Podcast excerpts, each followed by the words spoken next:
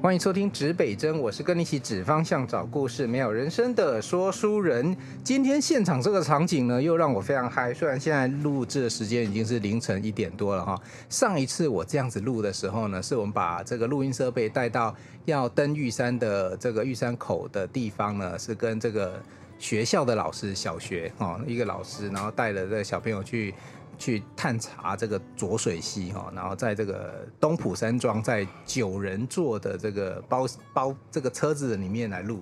今天呢，我们也在一个非常特殊的空间哦，这边是一个露营帐的空空间哈。那我们现在来到的是露营乐这个旗津二号旗舰店的这个这个位置。坐在我对面的呢，今天是来到了一位大叔，他叫卓大叔，让我们欢迎露营乐的。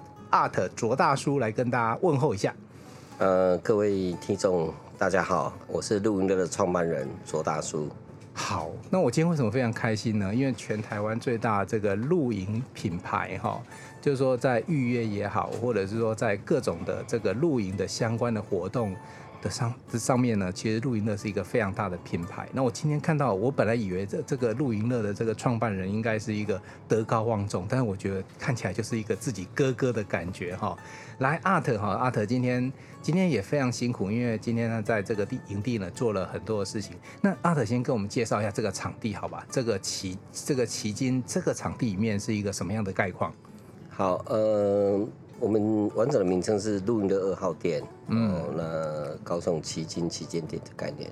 那为什么有一号店、二号店？简单来讲，这样的编号是在露营的在嗯，除了定定位平台的经营之外，我们在呃前两三年也开始涉入所谓的营区的经营。嗯嗯。那这个营区比较特别，是呃，这个应该是算全台湾最大的豪华露营区。嗯嗯。第二个，它是全台湾离海最近的。真的，这个我我真的可以。平常我带有在露营哈，我大概是一个也不算小白啦，大概露营中生代哦。其实平常露营都往山上跑，全台湾露营营地靠海的不多。哦，我我可以举出几个，像花莲基奇海水浴场那个就是公有的，然后垦丁有几个，然后剩下来的其实没有像这样的完整的。那大叔，你当初在这边去做这样子一个规划的时候，是一个什么样的心境？嗯，我觉得很多是因缘际会啦。我觉得呃，之前高雄市观光局，那他们这一块就是露营区，可是因为前者经营不善，然后他经营是传统的汽车露营这件事情，嗯、然后他们就派人有些人私下探查，去我们台南左镇一号店，嗯，去看，哎、欸，这到底在搞什么东西？因为听说它里面也有路由，然后也也蛮蛮清楚露营队在做什么事情，嗯，然后后来我们来评估之后，觉得哇。这是个很棒的地方。嗯，第一个它离海很近，对，这个海真的很漂亮。对，那这在这里可以看船、看飞机、看星空、看甚至看城市的夜景。嗯，我们多数比较时候是从高往下看去夜景，嗯，可是这是很少见的，从低往上看去看城市的夜景。嗯，然后你可以看到我们这边有八五大楼，所以我们当初觉得这个 location 是好的。嗯，那第二个，它因为它的范围够大，嗯，所以我们其实当初设定就是呃。它会是全国最大的豪华露营区。嗯哼，那我们锁定了除了原本的所谓的家庭露营这个族群之外，我们更希望是可以纳入呃，包含是企业团露，包含是国外旅客。哎、欸，所以我问一下，像二号店目前在您的所有的这个露营的场域里面是最大的吗？容容客量？对，以豪华露营的帐数是全国最大的。好，刚才这个卓大叔讲到一个重点啊，豪华露营哦。我自己平常也在露营，我今天真的来这边长见识了，知道什么叫豪华露营哦。这边的一些设备配备的一些状况，可不可以跟听众朋友分享一下？呃，应该这样讲哦，就是其实我常说露营很快乐，可是露营很辛苦。那当初每次露营之后，我都很想写一个叫做“雨露诀别墅”，很想告诉自己说：“ 雨露诀别，我下次不想露营了。”收搭帐收帐。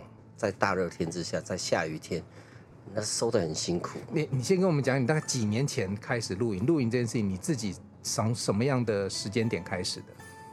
嗯，我大概小朋友小一、小二的时候开始露营。你的小朋友？对，我的小朋友。那现在小朋友已经是高二、高三哦，嗯、所以应该大概七八年有了。嗯嗯嗯。那开始露营的时候，讲真，我们那时候也是小白。对，也没人带我，那网络资讯也非常有限，所以你那时候没有跨足这个露营相关的产业，没有没有，纯粹只是一个露营客。对，我只是一个爸爸，嗯、对，那可能事业，我那时候经营是电商事业，工作压力也很大，但是每次都先告诉自己说我很忙，我没办法带小朋友出门，我很忙，没办法带小朋友出面。可是后来发现时间是挤出来的，嗯。那所以我就带着小朋友去南澳农场，然后刚好朋友介绍那个地方，我们就去露营。嗯哼，啊，也开启了我露营这件事。你你可不可以跟我们分享一下？因为我我自己也是跟小朋友露营开始的哈，就自己爱上露营，其实都很多事情是被小朋友逼的。但是我觉得回过头来感谢他们。那你自己带小朋友露营的过程当中，你你有没有感受到你的家庭或人生有什么样不同的转变？我觉得在那个之前，所有不想出门的理由都是觉得我有工作要做，嗯，因为创业者永远没有做，永永远都有做不完的事情，嗯哼。可是当你带着小朋友出门，然后你看见小朋友在草地上奔跑，然后看见他们会自己在一个安全环境之下去探索，那包含说学习了分享台湾美丽的地方，比如说我去南澳，其实我前二十一路全部在南澳农场。大概一年的时间。等一下，你有二十一路都在同个地方录，对，这跟别人不太一样。你知道路友都是每一路都会换地方。因为我我我我觉得在那个当下，其实我我还是对传统的露营区我是没有概念的。Uh huh. 那我只是因为我热爱南澳，我喜欢南澳，哦，那个风景很漂亮。对，那那里也有很好的活动，就是朝阳渔港的抢鱼。Uh huh. 所以我的露营人生是从买鱼、杀呃抢鱼、买鱼、杀鱼、抢。吃鱼开始，所以听说你家小朋友会认识的这个鱼有超过一百多种。对，我们大概可以从上国五一直讲到雪隧，一直在聊到南港交流道。哎、欸，那哎、欸，你们家几个小朋友？两个，两个嘛，男生还是女生？一男一女。那你有没有发现，跟这个有爸爸跟女生可能比较好沟通嘛？有时候跟男生，尤其到青春期的时候。就很难沟通，但是透过露营，是不是有时候有会有一些化学变化，对不对？呃，我我常在讲几个状况，就是说在家里的时候，你会觉得这小朋友怎么那么难带，讲都讲不听，不要看电视，不要玩手机。我现在就遇到这些事情了。对对啊，那我觉得家很小，对不对？我们在大都市家不要大大客厅啊，房间啊，对，我觉得家很小，可是我觉得那个心很远。家很小，但是心很远。因为每个人在做各自的事情，你没有 match 在一起，对，你没有合并在一起，对，对，他看他的电视，对不对？我玩我的电脑，小朋友玩手机，对。可是到露营区的时候，我觉得那是另外一种情境。嗯，露营区很大，对，可是大家的心很近，很近。因为、欸、这一点我好认同啊。对，因为我们同样一起煮饭，对不对？一起吃东西，一起去买鱼、抢鱼、杀鱼。我觉得那个是一个我人生创业二十几年来，我觉得最快乐一段时光。真的，我真的也有这个感觉，因为我自己也在创业嘛，然后工作也是很辛苦。可是如果说假日有一点时光能够跟家人，那如那如果又只能在家里划手机，那其实蛮可惜的。对啊。我曾经问过我小孩子说：“你们真的喜欢划手机呀？”他跟我说：“爸爸，我们也是逼不得已的，因为我发现他们去露营区的时候，他其实都忘记那件事情了。”嗯，对。他就完全忘记了，有有几个画面印象很深刻，这也影响到说未来我为什么因此去创办露营了，然后我创办露营的一些核心精神在哪里？嗯，呃，一般我们小孩 小孩子最怕就是专注度嘛，嗯，他很难在同一件事情上面很用心、很专注去做很久。对对，科学研究有告诉我们，小孩子是没耐心的。对，可是我曾经在一个午后，就是我们那时候开始在收帐篷，礼拜天的下午。然后发现我两个小孩子好安静哦，怎么也没有在吵闹，也没有在干嘛，两个就守着一个石头。然后我想，What's the matter？是宝石吗？就在看那个石头，然后就走过去去看，他们在做什么事情？他们抓了很多很小只的小瓢虫。小瓢虫？那瓢虫很小，但是它有很多颜色。嗯哼，它会在草皮、在在石头上会爬上来晒太阳。嗯，然后他没有伤害他们，他只是把它放到一块更大的石头上面，嗯，然后看瓢虫在上面爬呀爬呀爬，在在做什么事情？对，然后他们其实是在模拟爬虫在比赛，嗯哼，那因此竟然玩了一两个小时，哎，对我真的觉得你刚才讲说专注度不够，可是你看这件事情他们又可以搞很久。对，因为这这件事对他们来讲是新奇的，嗯，所以他们会投入精神。哎，他们在干嘛？怎么有这么小的虫，这么可爱，这么漂亮？就我们可能卡通会看到那个瓢虫上面会有很多颜色啊，嗯哼，我觉得这是一个很好的体验。对啊，那我也再跟大家分享一下，其实会那么用心在做露营这件事，一定是我当初在那个过程里面有很多的感受。嗯哼。我曾经在一个大概早上十点多，那我们吃完早餐准备要收帐，大概有点小休息的状况，然后看到对面一个呃，应该阿妈，然后他就俏皮逼的坐在一张大川椅上面，然后我们就走过去聊天。我说阿妈，你很开心哦？他说对呀，以前他们。我的女儿、儿子，他们媳妇，他们他们一起出来露营，这是他第一次跟出来。嗯哼，我说阿妈，你为什么很开心？因为我看着我的孩子，我的孙子就在草皮上这么愉悦的奔跑。嗯哼哼，他之前看到孙子都是在饭局，哦，因为家族聚会聚会的时候，对，不然就回去客厅也是一样，然后小孩子玩手机。他第一次看到小孩子就奔跑在大自然里面，我觉得他什么事情都没有在做。嗯哼，阿妈就坐在那边。我觉得那个微笑，那个喜悦，是我一辈子见过那个画面。我现在讲到想到都起鸡皮疙瘩，就那个感觉，那种是温馨的。那这个你会影影响到说，我后面为什么去做这种豪华露营？因为我们很想看到三代同堂。哦，所以我就我一直在猜啦，哦，就是说大叔在做这件事情的时候，背后他真正的动机，而且那个动机，哈。我我想绝对不是说啊，人家觉得要这样的投资要这样做，一定有那个故事。现在今天总算让我挖出来这件事情。是，所以我们豪华露营里面除了帐篷它是比较大，第一个我觉得空间感很重要。嗯哼。呃，以前我有买过要爬进去的帐篷啊。嗯哼。呃，那因为我们年纪渐长嘛，所以我们就希望可以走进去的帐篷。对。那有几个，比如帐篷，我常听到露友在反映，就是像我我我自己老婆，有时候她害怕去露营，是因为她会睡不好。对，所以我给里面的床是饭店等级的独立筒弹簧床。嗯嗯嗯，我觉得这是解决痛点，因为你知道，多数露营，你觉得决策者是男生还是女生？是爸爸还是妈妈？当当然是我们都是尊重老婆啊，就尊重妈妈。你答对了。如果妈妈不想出去露营，这个局绝对不会成。啊、那都是因为是妈妈，多数小孩子都是妈妈在做照顾的，所以他们觉得他要把他带出去外面。所以多是是妈妈去决定的，可是妈妈却在露营过程里面，他们承受最多的辛苦。她一样要煮菜，对，煮饭，然后女人又容易失眠，对，所以睡不好的睡不好的这个状况，你买再好的弹的的充气筒的独立筒弹簧床之类的充气床，它都会睡不好。所以我觉得我必须解决这个问题。第二个，你可以看到很多，哎、欸，现在奢华露营它摆的很漂亮，可那床很低，嗯。可是我真没办法接受，为什么老人家没办法做这个事情？苦累背不开。对哦，所以，我我们的就是跟饭店一样，它有个高度，它有上下垫，对，有个高度。其实这是为了我希望三代同堂，阿公阿妈可以跟得出来。是啊，是啊。其实我最多在我们的露营区看过五代同堂。五代，那就阿宙、太宙、太宙。你知道那已经九几十、九十几岁，他还能够来露营，你可以想象吗？哎，那真的很难得，因为。露营这本来都是小朋友的市，就是年轻人的市场嘛。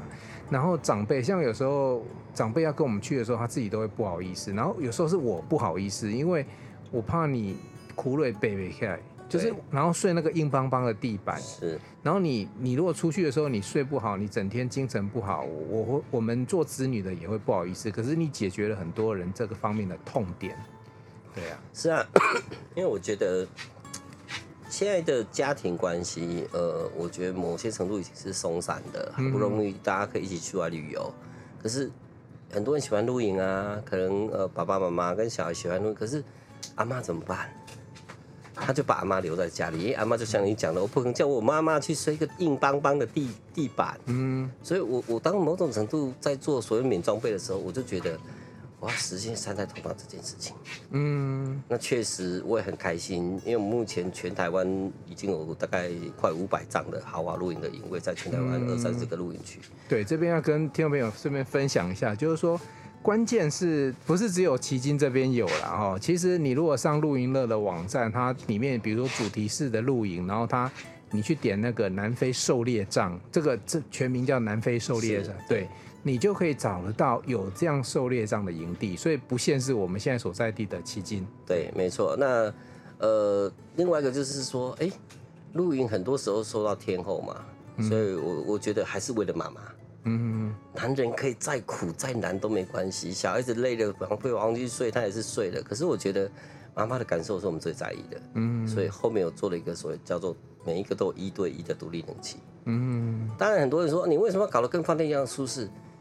是我让他睡得跟饭店一样舒适，可是他的所在地就是露营区。我觉得只要爸爸妈妈愿意带着小孩子，甚至带着阿公阿妈走走向大自然，走向户外，我觉得那就是一个最棒的事情。嗯哼嗯嗯。我们为什么要去拘泥你住的形态是什么？很多人说，那那跟小木屋有什么不同？不同，因为小木屋它没有垂直空间，小木屋它没有活动空间。嗯。我只是把帐篷这件事让我觉得最痛苦的一件事情，这一张我不想录音的这件事情，我把它升级了。是，所以我可以感受得到，就是说，因为因为其实做营地，其实有一个很重要的一件事情，说你跟大自然的结合是很直接的。像这边隔壁，像现在听众朋友在听听这是这一集节目，你会听到很多各种奇奇怪怪的声音，隔壁是海的声音哈。然后我们这边伙伴，每次我们在帐篷里面，我我这边也不会说哎管制大家，你就我就很自然的来。那这个就是这个露营的现况，你就会听到这样子的一个各种。各种的背景的声音，这就是我们露营的一个乐趣。你可以跟大自然做最直接的结合。是，很多人都说啊，这个我就住饭店就好了啊。你知道我在看，我有次在，因为我也会经常去住饭店。我也是看了饭店，我觉得我的心情非常非常的难过。你好不容易一个，你看起来就是个三代同堂，兄弟姐妹、爸爸妈妈、阿公阿妈一起出门，可是，在等吃饭的时候，大家在干嘛？所有人都在低头划手机，还是划手机啊？除了阿公阿妈不知所措之外，其他都是划手机。嗯，那你想想，一个旅行结果吃完马上之后，各自回各自的房间，他们在做什么事情？嗯哼，还是看电视、划手机？对，可是，可是，对你这边还有一个重点，你这边没有电视啊？对，你有冷气，但是有有些人豪华的，你真的还装电视，可是我觉得那真的失去了露营的乐趣了。对啊，很多如果说，哎，那我要有电视啊？为什么饭店都有电视？那你去住饭店吧。我为什么要电视？我就不希望你有电视。我们的里面的睡帐是提供你睡觉舒适的休息空间。对，我希望你的活动空间是在前庭，甚至在草皮。对对对，这个才是露营。对，嗯，哦，我觉得这才是露营。因为露营它有一个有一些基本仪式的东西，比如说炊事，对，总是要煮午餐、晚餐嘛，对不对？甚至早餐一大早，你知道那画面很漂亮啊，旁边咖啡。弄个热水冒个烟，然后手冲咖啡，然后旁边有人煎荷包蛋啊什么的，就是那种真的是父慈母孝那种画面就会在那时候出现。那时候真的没有人拿手机。对，是。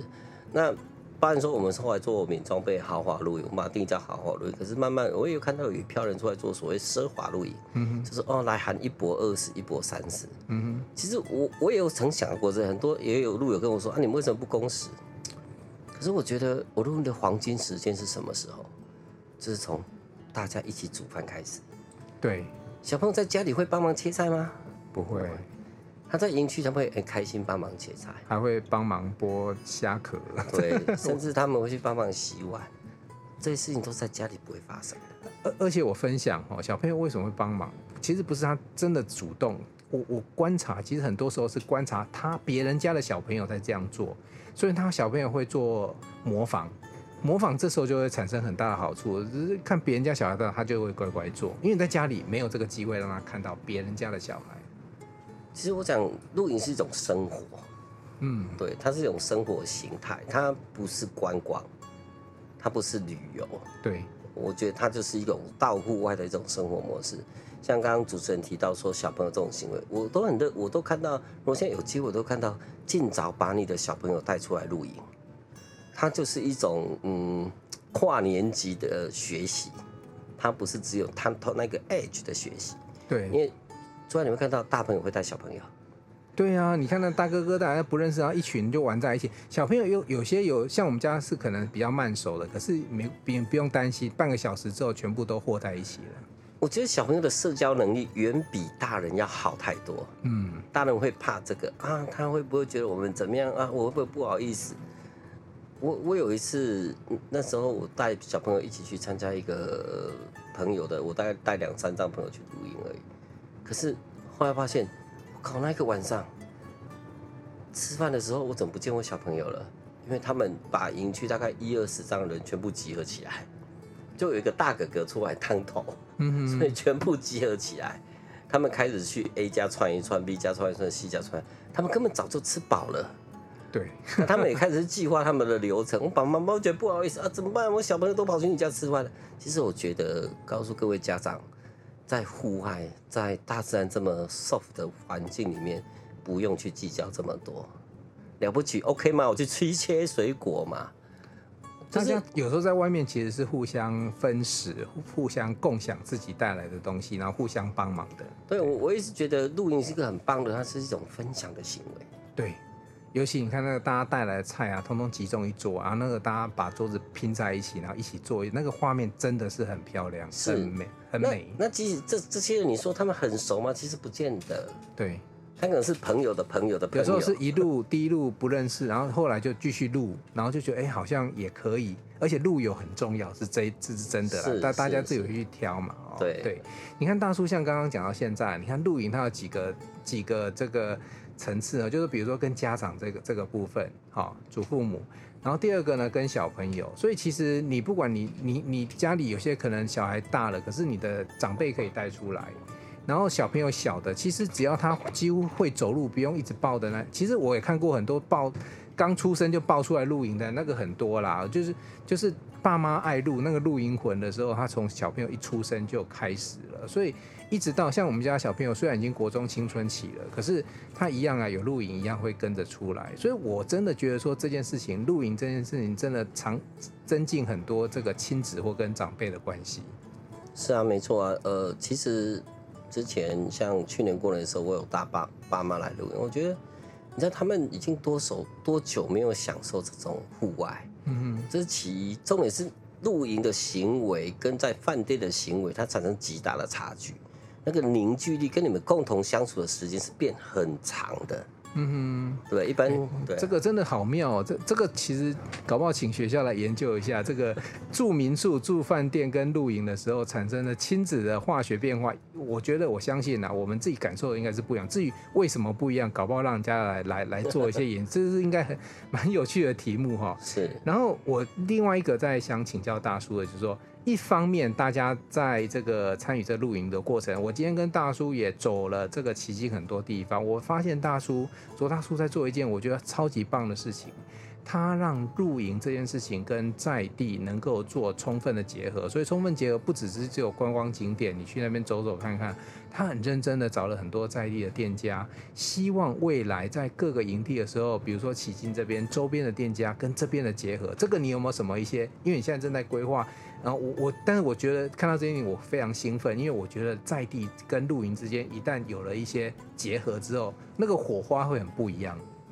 嗯，我觉得还是都是从自身经验开始。我我觉得一开始我去南澳露营，那呃，因为我是独自去摸索。我我常讲一个很有趣也是很温馨的故事，因为前几个月礼拜我又再回到南回到南澳。你看我为什么是用回到南澳？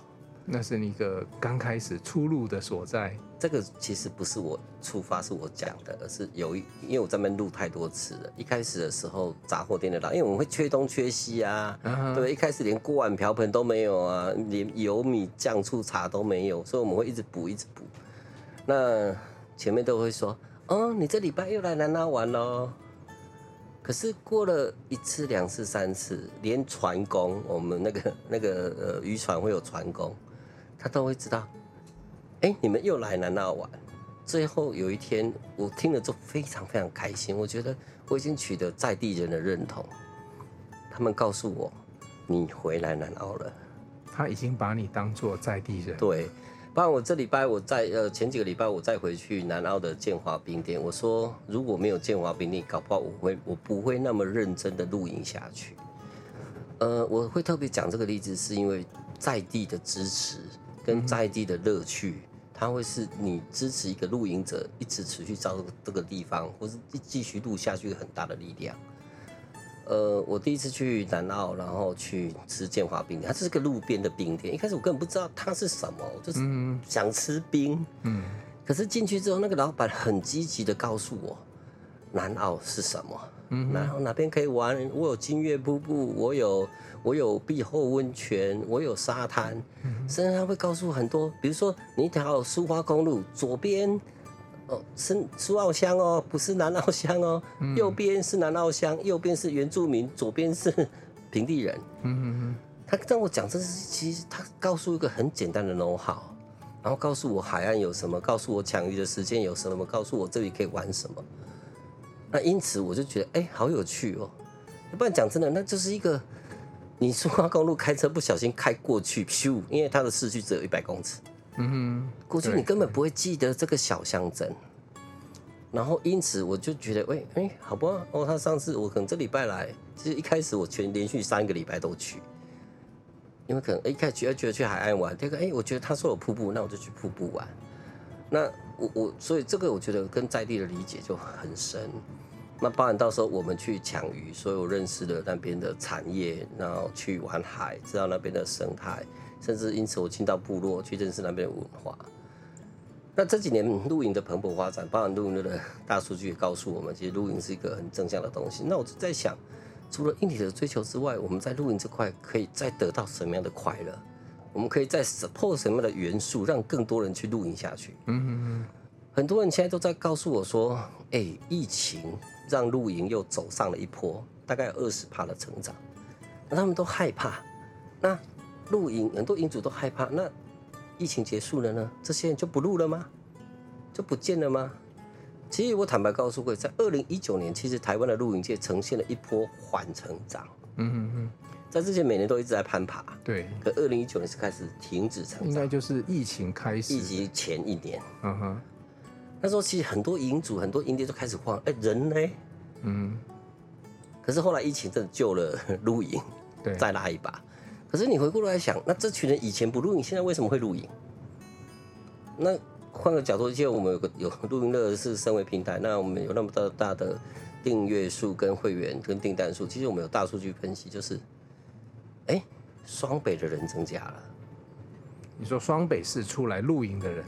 增加了，那很很简单去推想嘛，他就是本来想要出国的人啊，每年例行会出国人，他出不了国了嘛。嗯哼，那旁边可能有些朋友在说啊，露营露营，他以前可能觉得，算了，我露那么辛苦啊，在外面风吹日晒雨淋，还遇到小虫，啊，就决定 maybe 出国，因为出国是他们认为最舒适的一个旅游模式。可是因为出不了国，他只好勉为其难说，哦，好啊，不然来体验看看。那体验之后，我们怎么让这群人深度的留下去？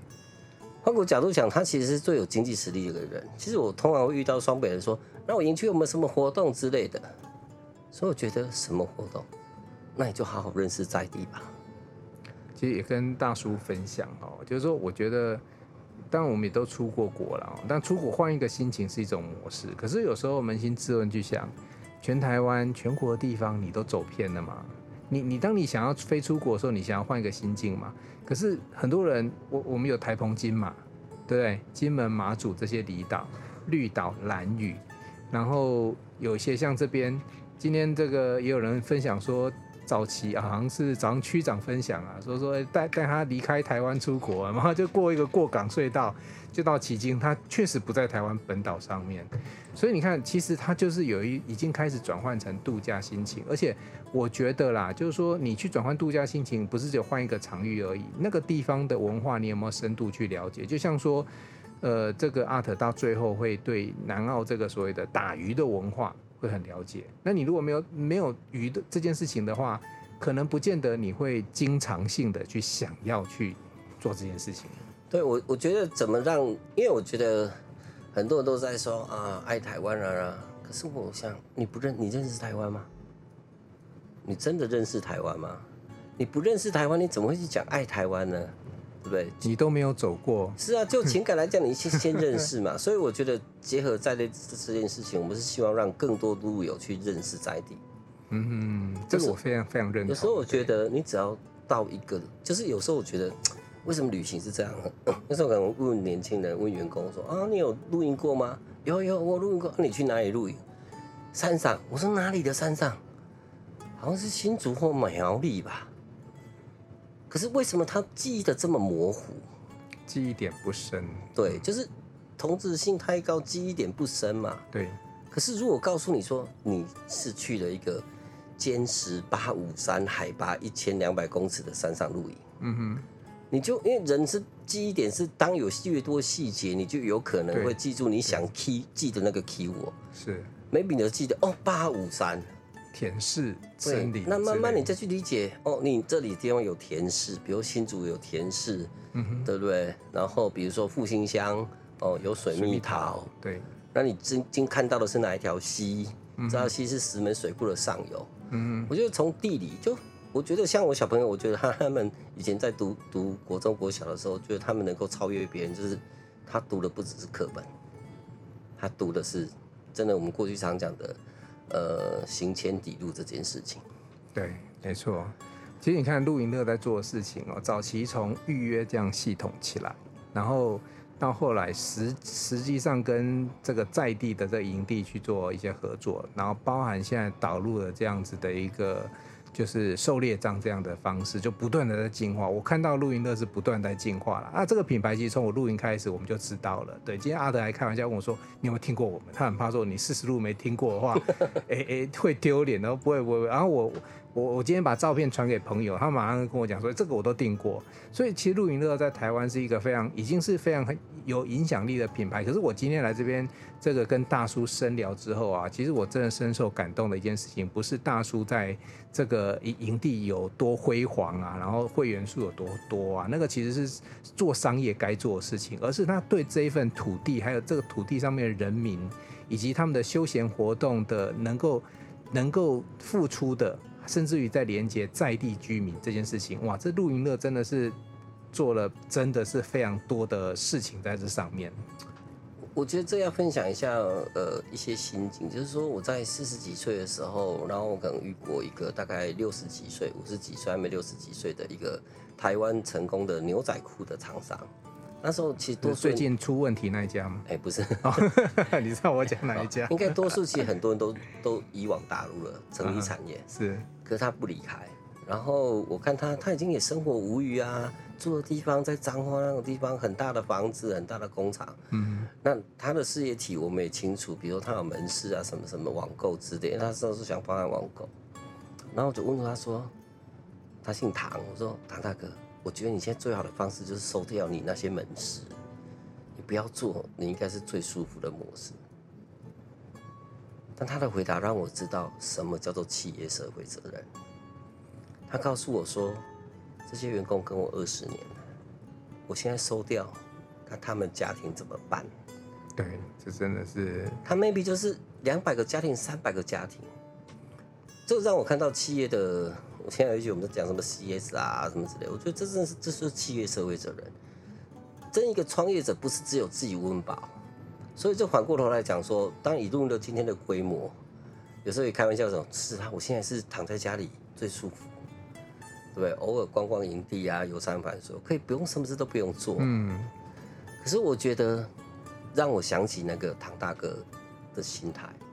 我觉得我们今天有幸站在一个具有影响力的位置。如果我们今天觉得整合在地是对的，结合在地是对的，我们希望让更多的年年轻人回到故乡。很多人回到故乡，就是你要给他有钱赚嘛。对，要要对，要有经济的这个实力，让他们可以赚到钱。对我，我常常去走走地方的时候，很多他们告诉我说怎么办？朱大叔，我们如果去改变露营区的形象，我说很简单嘛，因为只有你在赚钱啊，对不对？只有你营区在赚钱啊，其他公所你们带来很多的垃圾啊，你对在地的贡献度是什么？我举个很简单嘛，你进监时有多少人去内湾消费？内湾就还算好哦。那其他的小摊贩呢，在部落里面的呃，比如说他的呃一些餐厅呢，大家都是过客。对，对，没错。可是你好不容易你已经让一群人上山了，你为什么不留他们多一点？我我我有时候真的这一点我也是感触很深哦。你看，比如说我在新竹，然后露营区密度那么高，那每一帐啊，你只要在那个地方在地消费，因为一般来讲，呃，营位的这个收费大概八百一千啊，有时候一千二、一千五啊，就营位部分嘛。那有时候我我们去消费，可能就是这样子就就结束，因为东西自己还去全联买东西上去，有没有？还是你家的全联也不是，还不是还不是在地的全联？那你为什么不能在在地多留每一张只要多留五百到一千的基本消费？你这样就可以帮助在地多少个家庭吗？是因为但但这个这你说这责任归谁呢？我觉得这很多的面向，嗯，在地怎么没有跟连接嘛？所以我觉得露营乐身为平台，我希望可以做这样的连接。我让来露营的人知道哪里你回家该买什么。就像我们今天呃来到奇经，我们想要做个计划，就是整合奇经的在地业者。嗯，那我觉得让我很感动是有些服务，比如奇经有租车业者。嗯哼。可是过去为什么露营的人很少去租车？嗯哼。因为我还得开车出去，然后去找到停车位，啊、再去租个一个小时、两个小时。对。他就会觉得麻烦。嗯哼。可是。在地整合这件事情，我们跟这些租车业者谈，我说我每个礼拜有多少人，这些人其实是有租车的可能，可是就是因为不方便，我还要出去牵车。可在这一块马上告诉我说，OK 啊，我就把车牵进来。对啊，马上就用简单的方法去解决问题啊。是，我觉得这他解决大家的问题，他增加他那个收入，我增加我的营区的卖点跟亮点。嗯哼，对不对？我达到露营乐所讲轻松露营最快乐这个概念。那一样早餐，其实。路路友都知道，早餐是，这是是要煮就觉得好麻烦，不煮又觉得我要吃什么。嗯哼。可其实我最不乐见的是，最后结果是买 seven。那还是在你这里，有些在山上还没有 seven 可以买。对，或是刚刚你讲的，我是全年买好再上山，这叫缩短食物里程吗？没有没有，增加了呢。是，啊、所以我们今天去谈了，比如说在地很有名的馒头店。嗯哼，我这里很有名的，呃，所谓的那个叫做波士顿派。嗯哼，很多人早期说啊，你就帮我广告，我就那不只是广告，我要让你先进到营区。其实我看到大叔。用露营乐这个平台，而且是实际上行动，这个实际是我今天亲眼见证。我们今天这个说书人队人不是来这边录这一集半个小时 Podcast 的节奏，如果要录，我们也不用搞到现在两点还在录哈。所以我们白天都跑了很多地方。那我亲眼见证这个大叔，而且他是亲力亲为哦，不是说自己老板就员工去做，他会自己去沟通，自己去看所有的画面，自己去沟通怎么样去做这件事情。这个是我让我真的深深感动。也让我今天这一趟来这边了解到，露营乐它不只是只是一个大家想象的预约平台，或者是说你你只是一个预这个这个什么电商平台，它要做事情可很大，非常的大，而且这件事情可能我觉得啦，好好做应该是可以翻转很多所谓的在地的经济跟文化这件事情。其实我们乐见的，就像刚刚主持人讲的，如果一个人可以多留下五百、一千呢，两千呢？我觉得这可以让很，因为陆文大多人是在偏乡，它会让偏乡的经济去翻转。是啊，对啊。其实，其实我现在在经营狩猎帐，我们全省部很多人，其实坦白讲，生意都不错。其实，但是后面他们给我最大的疑问就是或问题，他告诉我，周阿叔，我很想再扩大经营，我很想全部都经营狩猎帐，可是我没有人。原住民乡没有人吗？不是，他们都下山了。对，就是，当你没有经济机会的时候，原那个年轻人也不会回来啊。你没有办法赚钱，没有办法跟城市赚一样多，甚至于在在超更多一点的时候，那个吸引力根本不大。如果今天做这件事情，能够创造一些就业机会，慢慢的让人员回来的，我跟你讲，其实我跟原住民认识也很多啦。其实原住民的灵魂，就是他们的那个魂，那个内心啊，其实是属于他们自己的部落的。其实到山下工作都不得已。然后长时间久了，有时候甚至会忘了自己的祖灵在呼唤他。所以有时候很多原住民回到山上，他们那个就内心是开放的，是是非常充足的。而且如果今天透过这个平台给他们，可能不只是什么帮忙做服务产品，像我认识有一个这个原住民的这个，我刚才讲了一个这个猎人的教官，他女儿前几天他刚结婚，我想他他他是台艺大音乐系毕业的高材生。你你说这样子的女生回去，难道只能跟爸爸在家乡跳迎宾舞吗？露营乐搞不好可以给她一个舞台，发挥她的音乐专才。她可能在山上有一个小小的巨蛋，然后客人到那边的时候可以欣赏她真正的专长的东西。那个时候我就觉得说，不止产生商业效应，而且也带动了这个地方真正的一些文化的东西啊，客人也也收获到了，因为他也会觉得很开心呐、对？我觉得这中间有太多点都，我其实算我重新再做这些事情，呃，一路的目前的规模来做这件事情，呃，我还要付出很多很多的心血，有点等于再创一个事业体的概念。可是我觉得有太多画面会让我觉得我做这件事是值得的。其实，呃，我们录那上面有个很热门的营地叫遇见五饶。嗯哼哼。我讲他们有三兄弟，廖家三兄弟。我每次看到他们，我都觉得我很开心。嗯，在坚持石垒那边。对，嗯，就是他现在是个很热门的营地。可是当当初我一开始他来找我加入平台的时候，其实他们满心的忧郁跟疑惑。他说他们好想回故乡。然后因此，他们把原本的土地做了个整理。可是那个整理大概花掉他们过去在山下二十年、三十年所累积下来的一点点积蓄。他们已经什么事都亲力亲为，嗯，石头自己堆什么？因为讲真，他们没有太多的资金。但他只告诉我说：“我好想回山上。”我跟他聊过。你你很多原住民会山会下去山下工作啊，他说，就像你刚刚主持人讲的，我非常非常认同。他说，我们平地我们原住民在山底下讲这是没有竞争力的。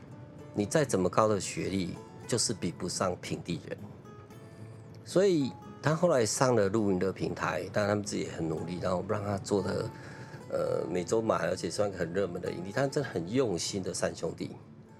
然后我前阵再去看他们的时候，我觉得他们给我的，他觉得我带给他们的的那种一点支持，但他反馈给我是那种看到五六年的他不同样的笑容，我觉得那种画面 我是一辈子都不会忘记，所 以我很乐意或呃这种这种故事很多，我很乐意去支持每一个在偏乡的东西，所以。我当我做这件事情的时候，我发现我现在除了营区之外，我可以帮助更多在地的人，让他们有更好的发挥。我觉得就像是三兄弟告诉我，他们真的好想回家。其实哈，非常感谢大叔哈。其实感觉大叔做了这些事情。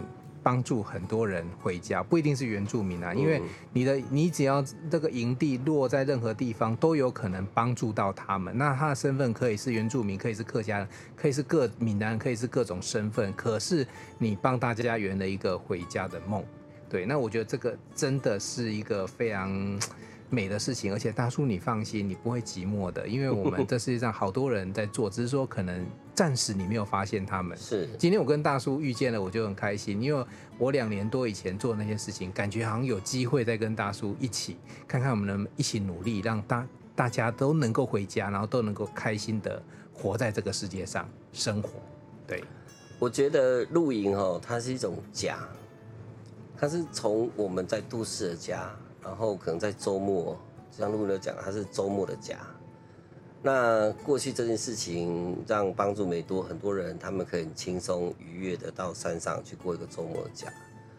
那我希望我称为叫新露营运动，就是我希望透过露营，你要去体验在地文化，亲近在地生态，使使用在地食材，进中你可以推广在地旅游，支持在地产业。我希望这件事情。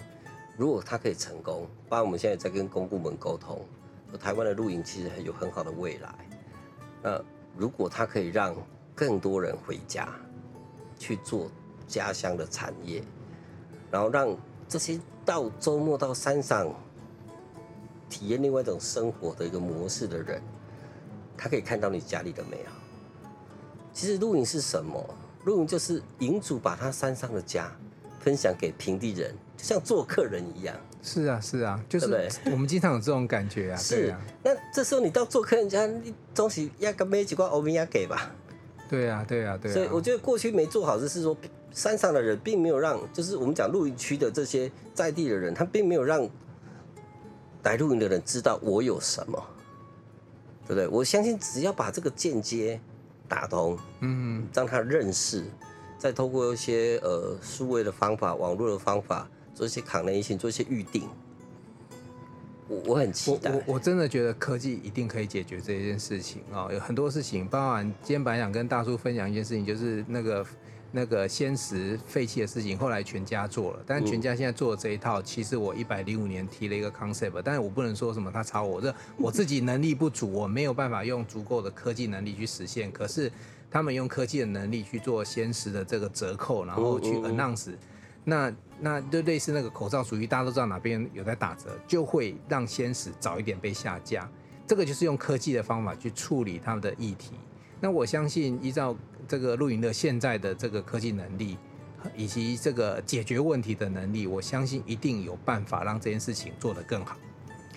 好，谢谢大叔今天来到我们现场，我们今天非常的开心哦。然后我今天也真的真的再一次的把我们的 Podcast 的出外景哦，到海边，上次到山上，这次到海边来，然后我们也是谈了一些这个，这些都是非常棒、非常有温度的议题。那我们也祝福大叔这个未来的事业能够越来越顺利，然后能够自己的梦想能够一起的这个成真这样子。那希望大叔以后有什么新的进度或者怎样，我们在一起在节目跟听众朋友分享。没问题，那很高兴今天可以在这里跟大家分享一些关于露营，关关于露营乐的过去、现在与未来。那感谢各位听众的收听，谢谢各位，谢谢。好，谢谢 Art 卓大叔，东南西北指方向，找故事正声指北声，与你一起美好你我的人生。我们下一期见喽，拜拜。